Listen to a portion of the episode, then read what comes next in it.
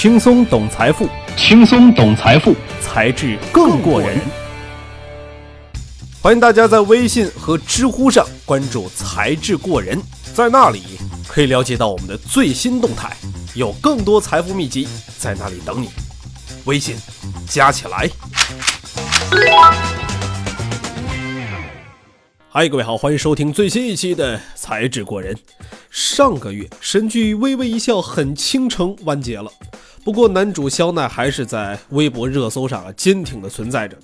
他突破了我们对技术宅的印象，虽然是计算机专业毕业的，热衷于玩游戏，人家却是个大帅哥，温润如玉，干净清爽。除了不穿，最适合白衬衣，而且还技术过硬，聪明过人，感情专一。那逆天的人设。把姑娘们弄得是五迷三道的呀！这样的人，你去网吧肯定是泡不到的。现实生活中呢，也是凤毛麟角。但是科技金融圈倒是有这样一位大神，可以给大家膜拜一下。他的名字叫做 Peter Thiel，最为人熟知的身份就是 PayPal 创始人、Facebook 投资人、畅销书《从零到一》的作者。不同于完全出自迷妹想象的虚构人物，他可是活生生的大神一个呀。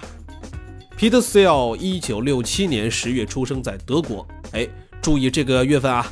官方信息说他是天平座，我就不信，我怀疑是不是他记错了，应该是紧挨着天平的天蝎。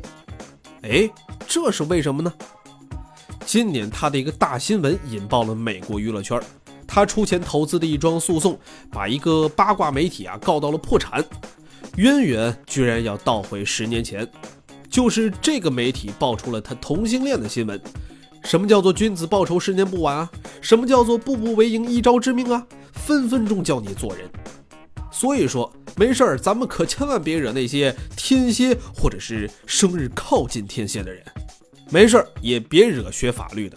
没错。Peter Thiel 毕业于斯坦福大学哲学系，还是个法学硕士。毕业后，Thiel 先后做过律师、交易员。正值美国金融市场繁荣时期，他很快成立了自己的基金公司。1998年，Peter Thiel 和他的两个朋友一起创办了一个叫康菲尼迪的公司，想要实现数字钱包概念，开发出了一种通过电子邮件转账的方法。这个公司几经易名。就是后来被易贝收购的 PayPal，这个交易让 Peter Thiel 赚了五千五百万美金，也让他在科技金融圈名声大噪。但是这只是个开头，要知道他在二零零四年用五十万美元就拿下了 Facebook 百分之十点二的股权，赚了两万倍呢。而现在他的身家近三十亿美金，真替他发愁，这么老些钱怎么花呀？你说说，哎，还是醒醒吧啊！别光想着怎么替人家花钱了，想想人家怎么赚到这些钱的。首先，Peter Thiel 是一个成功的连续创业者，在 PayPal 之后，他的另一个公司也是神秘的传奇，名字叫做 Palantir。很多人可能比较熟悉 PayPal，但是 Palantir 却是鲜为人知。其实啊，这个公司的派头更大。Palantir 的主要技术是从 PayPal 中衍生出来的。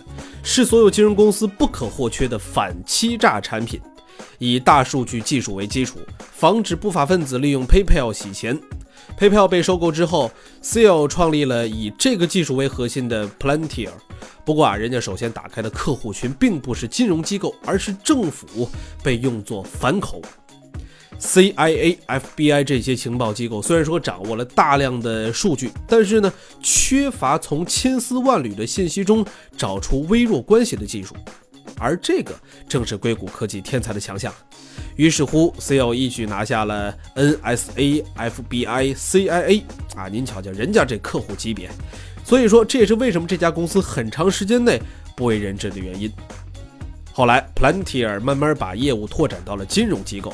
为摩根大通等公司提供反欺诈服务，那么这么多年，人家是一直闷声发大财，到逐渐浮出水面的时候，却跟一夜之间万丈高楼拔地起一样，已经是一家估值二百亿美元的 FinTech 公司了。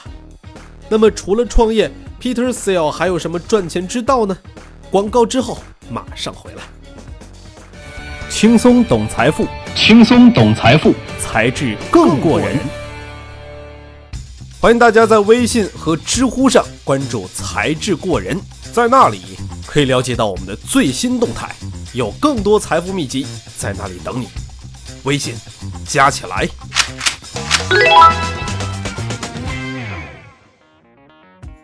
Peter Thiel 现在最重要的身份啊，是科技界数一数二的投资大佬。他2005年创办的 Founders Fund 风投公司，主投科技初创公司。在 Peter Thiel 长长的投资列表中，不乏 SpaceX、LinkedIn、Yap 这样的知名企业。这些企业都以科技为支点，而且创始人都是 PayPal 帮成员。哎，对了，在这顺便说一句啊，Peter Thiel 是 PayPal 帮的老大，人家可不是什么非法的黑社会组织，只是硅谷对这一群从 PayPal 出来之后成就斐然的青年才俊的称呼。他们可以说是科技界第一男子天团，堪比娱乐圈的 EXO。PayPal 被收购以后，成员呢也是纷纷单飞，但是彼此之间的交情啊很好。江湖再见，常常以不同的排列组合出现在后来的独角兽公司名单之中。他们创办的特斯拉、SpaceX、LinkedIn、YouTube、Yap、Yammer 和 Plantier 市值都超过了十亿美元。作为科技运用的一个分支，FinTech 企业也是 Peter Thiel 的重要头像。公开的资料当中就有六七家，其中2013年他投资的国际汇款平台 TransferWise 已经覆盖了五十多个国家，成功跻身独角兽行列。今年六月，亚洲首富李嘉诚宣布投资移动银行 Number Twenty Six，让大家更加看好这家企业的发展势头。翻开他家的这个投资人名单当中啊，发现 Peter Thiel 也是他最早的投资人之一，而且 Peter Thiel 的投资目标已经不再局限于美国。今年七月，他投资了德国 FinTech 企业 Deposit Solutions。难道是因为 Peter Thiel 起家于支付公司 PayPal，所以对 FinTech 公司兴趣这么大呢？其实啊，也未见得。估计赚钱小能手更多看重的还是未来的回报吧。据统计，现在美国的上市企业当中，有四十九家是金融科技公司，有四十六家过去四个季度股价连续上涨，十八家支付相关的金融科技公司中，十七家在过去四个季度的股票都呈现了上涨的趋势，平均每股上涨将近三美元。这也从侧面反映出了金融科技公司的发展势头非常的强劲，应该也是吸引大佬纷纷投资的原因吧。而且作为一个新兴的市场，FinTech 这个产业的价值啊还是非常值得挖掘。有数据显示，光是在咱们亚太地区就已经是一个价值数十亿美元的产业了。不过说了这么多，到底什么是 FinTech 呢？来，跟我一起读芬泰克。哎，没错，FinTech，它是 Finance 和 Technology 的缩写，金融科技的意思，一个还没有准确定义的新词儿啊。沃顿商学院的临时定义是用科技改进金融体系效率的经济行业。所以说，最重要的关键词啊落在了技术上，这也是行业演进的一个必然趋势。核心技术大于商业模式。所以说，现在是大数据抓取分析、机器学习、区块链、云计算等等技术在借贷、支付、财富管理等金融领域大展拳脚的时候了。其中最热的大概是区块链了，它是比特币的核心技术，而且在征信、支付等领域也大有可为。美国支付应用创企 Circle 就是以区块链为核心技术，提供跨境汇兑等服务。